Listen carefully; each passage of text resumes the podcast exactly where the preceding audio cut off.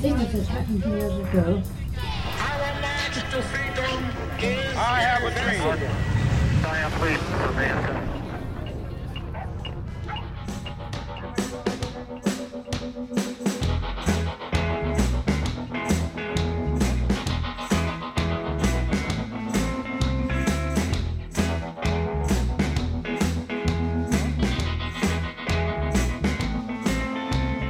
G'day everyone. Welcome to Your Story. I'm your host Ian Kath, this is episode 75. Well, here we go again, another episode. And for those of you who are staying on the feed, who have still subscribed to this very irregular podcast, thanks. And for those of you who happen to come along and have a listen, well, thank you very much also.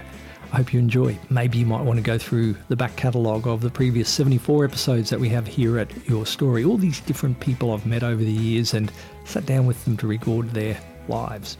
Some of the stories are fascinating, and that's why I like to sit down with them to pull back the veil to find out a little bit about their lives.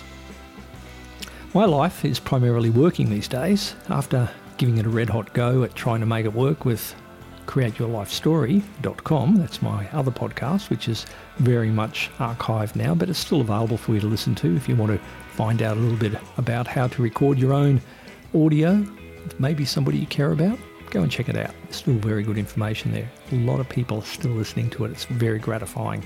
For that reason, I'll always keep it up. But I'm also occasionally coming here to yourstorypodcast.com and creating more content so if you want to go back and have a listen to some of the previous episodes, go for it.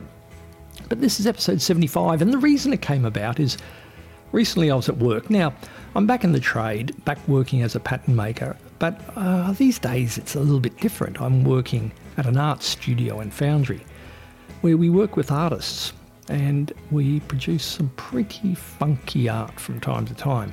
I get to use all of my raft of skills that I've acquired over the decades, as it turns out now.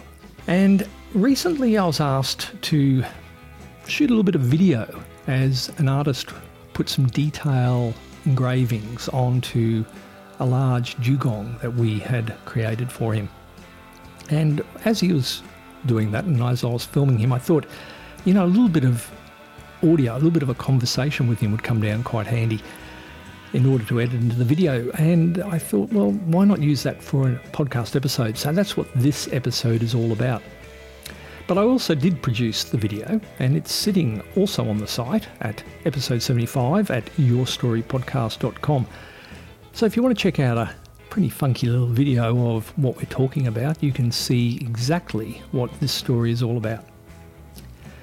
I don't have a lot to say. I could ask you to subscribe in iTunes and uh, check out the Facebook feed and everything else, but I think maybe we might just get straight into the episode and find out what it's like to live in the Torres Straits, to live in that culture which is far removed from our lives here in the city, and a little bit of the story of Alick.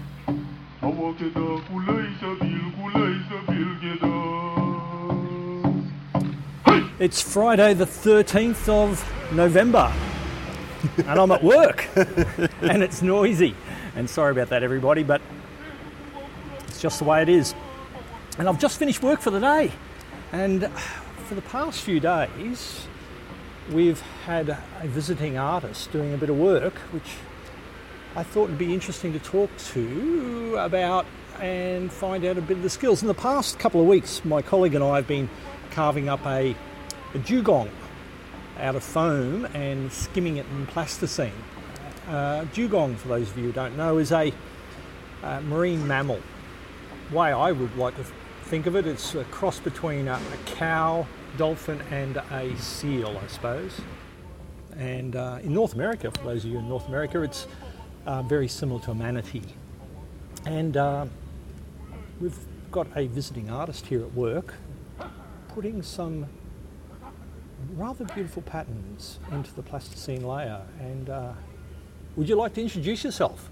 Name is Alick Tipoti from Badu Island in the Torres Strait. And where's the Torres Strait for those of people overseas who don't know Australia at all? Torres Strait is the uh, islands between the two mainlands, Australia and Papua New Guinea. To the north of Australia. Yep. Yeah, Torres Strait is um, has got how many islands in the group? There's actually about um, 200 islands in total, but uh, about I think 16 of townships. Oh, That's including Okay. Thursday Island. Yeah. What is this piece that you're doing, Alick?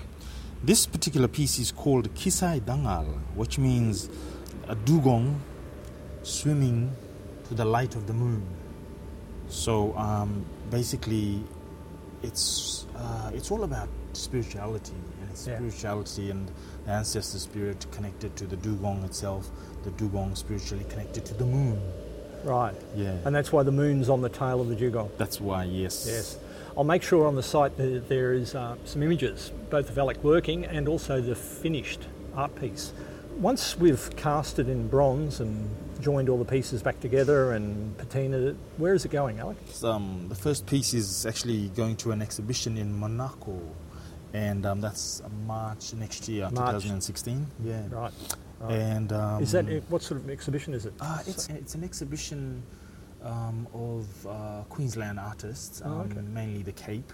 It will be it will be at the uh, Museum of Oceanographic, if that's how Okay. you pronounce it. Yeah, it's to do with the marine life, and um, yeah, there's going to be um, obviously my uh, bronze sculpture with, uh, among other artists from Ghost Nests, Nets to um, other um, sculptures and even two-dimensional work, I guess. This piece, uh, what we shaped up over the preceding week or so, was a, um, a dugong diving down, and though it's sort of grazing on the sea floor.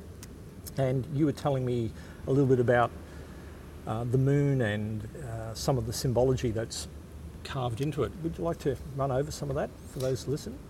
The the dugong itself is covered with traditional Torres Strait Island patterns, which is a Melanesian type, um, almost like a, a intricate uh, tattooing um, uh, engravings, I guess, uh, or feel. The, the the shape of the um, piece that's uh, that balances the tail, it's actually a spiritual figure. Um, it represents the Baiwa, which is the um, water spout, and also represent the spiritual ancestors. And this is a water spout, like a tornado type like water a spout. tornado type, like a mini tornado. Yeah. Yeah, yeah. Um, we believe uh, uh, it's a, a culture, a traditional belief that um, the, our ancestors um, uh, travel through these water spouts. Oh, Yeah, they come Okay. down. They come down uh, from the spirit world or the, the, the, the, yeah the other side. They come down through lightning okay. and they travel underwater and they come up through the water spout. Ah, and okay. they I suppose expose themselves to us, uh, the, the human beings. Yeah. Yeah. So these these are the spiritual beings. Ah. Um, what does the dugong mean within the culture? The dugong, first and foremost, it's a totem. It's a totem to Torres Strait Island people, and secondly, it is uh, a common uh, delicacy. So we have different relationships with the mammal itself. Now, a lot of initiations for young men, uh, hunters, are celebrated through the spearing of the first um, dugong. Because you're allowed to hunt it, aren't Yes, you? yes, yes. We're not. It's it's totally protected species, but there is some traditional hunting. Yeah, traditional uh, traditional um, hunting has been um, uh, practiced for countless generations, and um, obviously we have management plans in place to make sure that it is sustained and um, it is continued um, to, to, to be a part of that uh, cultural practice. And you were saying the other day that even the elders within the community uh, are very respectful of making sure that that's not abused. Yes, yes, definitely. Yeah, um, we, obviously have a management plan in place um, where only a certain number or certain areas uh, or certain areas are closed down for certain seasons, or um, yeah, basically just monitoring the catch. Apart from that, it's a yeah, it's a. And what does it taste like? um, it tastes yeah, it is. I, I suppose it tastes like pork, uh, salty pork, um, but um, it's very um, yeah, it's really hard to compare it to Yes, and it's fatty. Very fatty, yeah. Yeah. A lot of saturated fat. Yeah, if you can imagine a slice of um, pork belly with you know meat, fat, Mm. meat, fat, uh, sort of layers of that, really. Mm. Um, yeah, and we have different traditional ways of cooking it. Yeah, In ground, sort of like the New Zealand hangi. yeah. We, Methodology, Yeah, normally? yeah, yep, yep. We do that as well. We call it uh, amai. Ah. Yeah. Um, Which is a pit with hot which is- which and is leaves and all that yeah, basically the Yeah, same thing as yeah. the hangi as a, as a Polynesian um, Polynesian neighbours do. If you have a look on the site, you'll actually see there's a suckerfish attached to the bell. Is it the belly? Yep. That's the belly uh, of the dugong. Yep. Um, what is the suckerfish? Uh, the, I, I put the, uh, uh, we call it gapu or garp. Um, I put it there um, simply because um, it reminds us of an.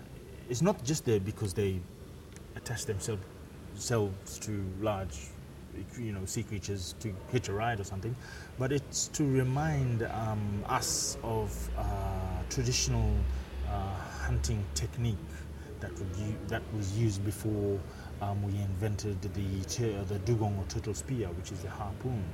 Um, so basically, the ancestors would catch a suckerfish, tie a rope to its tail, and let it loose in the feeding ground of the dugong or turtle. And as it attaches itself to either dugong or turtle, um, we sort of um, uh, gently uh, play with the rope and, and just um, get a feel for it. When it comes up, obviously, to, to surface to breed, then that's when the, the diver dives in and catches it. Right. I think it's incredibly smart to uh, use a, a, uh, a suckerfish as a remote control bait in Yes, a way. That's, that's exactly right. Yeah. Very clever. You keep referring to Melanesia, Polynesia. For a lot of people, what's the cultural aspect of Torres Strait Islanders? Because here in Australia, for those of you overseas, we often, in a lot of the official documentation, uh, when we're referring to the original inhabitants of Australia, refer to Aboriginal and Torres Strait Islanders. That's how it's always phrased. It's never just Aboriginals. What is the cultural difference between Aboriginal and the Torres Strait Islander people? Well, for um, those who don't know, particularly people overseas. Yeah, well, um, I always um, use phrase politically we are Australians, culturally we are Papua New Guineans. We're basically Mel- Melanesian people, and our lifestyle is uh, very similar, if not exact the same as Polynesians. Our elders, um, especially the really old ones, they see it that way that we are actually part of uh, the Melanesian group of uh, islanders, I guess. Yeah, all the all the Pacific Islands. all the Pacific, yes, yeah, yes. yeah. I'd be interested to know what DNA studies may have been done to Mm, identify uh, how you fit into that. It, it's prob- uh, it would be almost certainly exactly that. Has traditionally has there ever been uh, much cultural uh, mixing with the Australian mainland Aboriginal people? Oh yeah, yeah, yeah. I mean, I mean nowadays, you know, because of intermarriage, um, you know, there's uh, there's uh, islanders who are who are also Aboriginal or intermarried to, towards the, the the the other mainland, in Papua New Guinea. Yeah, no, it's. Uh, Yes, nowadays we come under Aboriginal and Torres Strait Islander people, Yeah, or Torres yeah, Strait and yeah. Aboriginal people. Traditionally, was there much mixture? Uh, not, not, not really, um, because we're very territorial. Because we only have islands, and the only way, you know, there's a lot of history, documented history on explorers or ships that would come through, and um, the way we see it, we actually explored them. For shells, we would trade. Our ancestors would trade shells and other, I guess, turtle shells as well, um, and other stuff for ochre or, or, or paint or, Yeah. or some pigment, yeah, from the Australian mainland. Apart from that, yeah, very territorial and um, yeah, always warfare because headhunting was a big um, Oh, seriously? part, uh, part of history. Oh, very much like Pa- New Guinea in that Yes, sense. yes, yes. Yeah, yeah.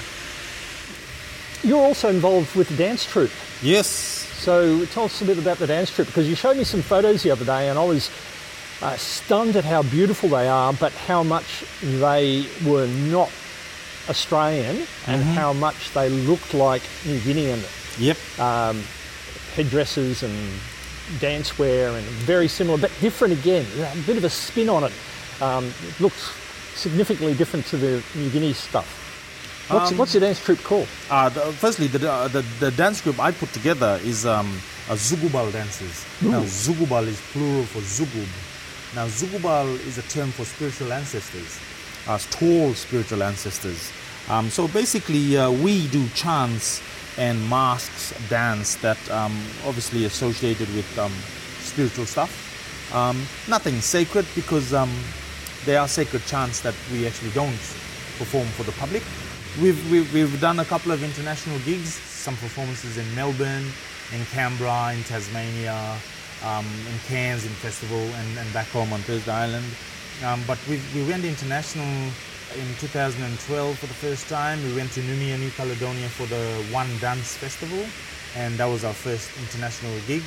And then just recently this year, 2015, uh, in uh, June, we performed at the British Museum in London and also the Cambridge uh, Museum of Anthropology and Archaeology. Oh, okay. And um, basically, that was basically to uh, um, acknowledge and honor the uh, the, the ancient uh, 18th, 19th century um, traditional masks from our region that are kept in these museums.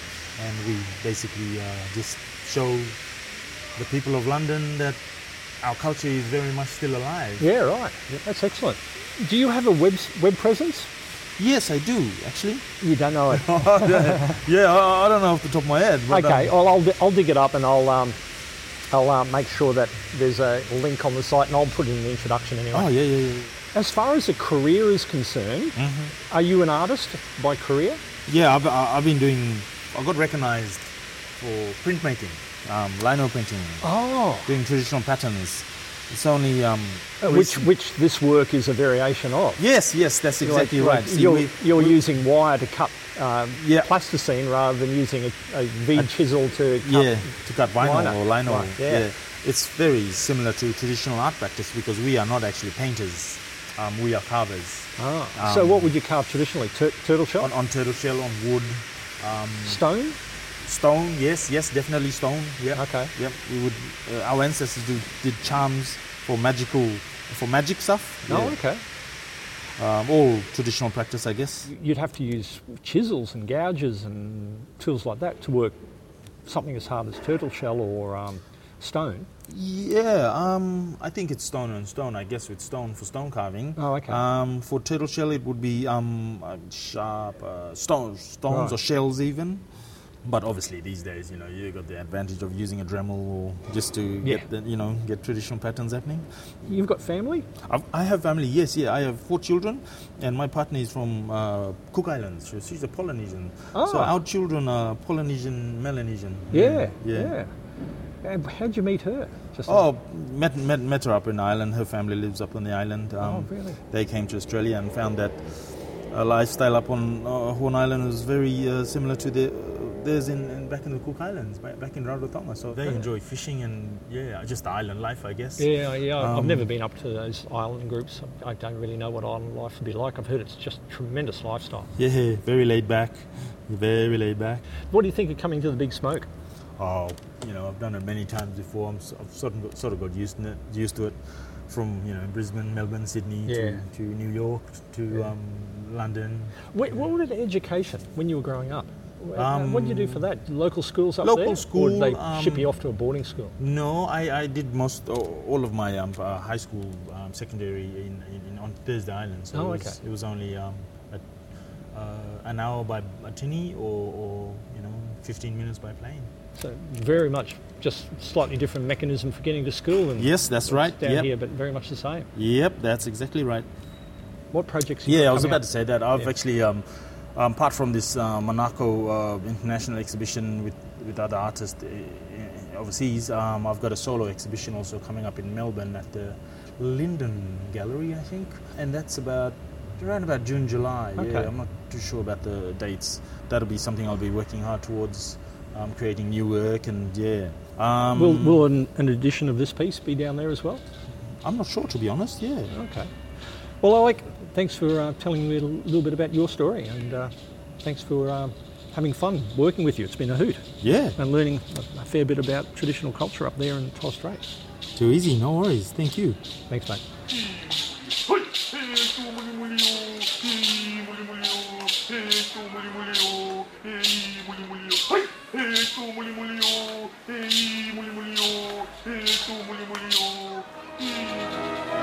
There are 8 million stories in the Naked City. This has been one of them.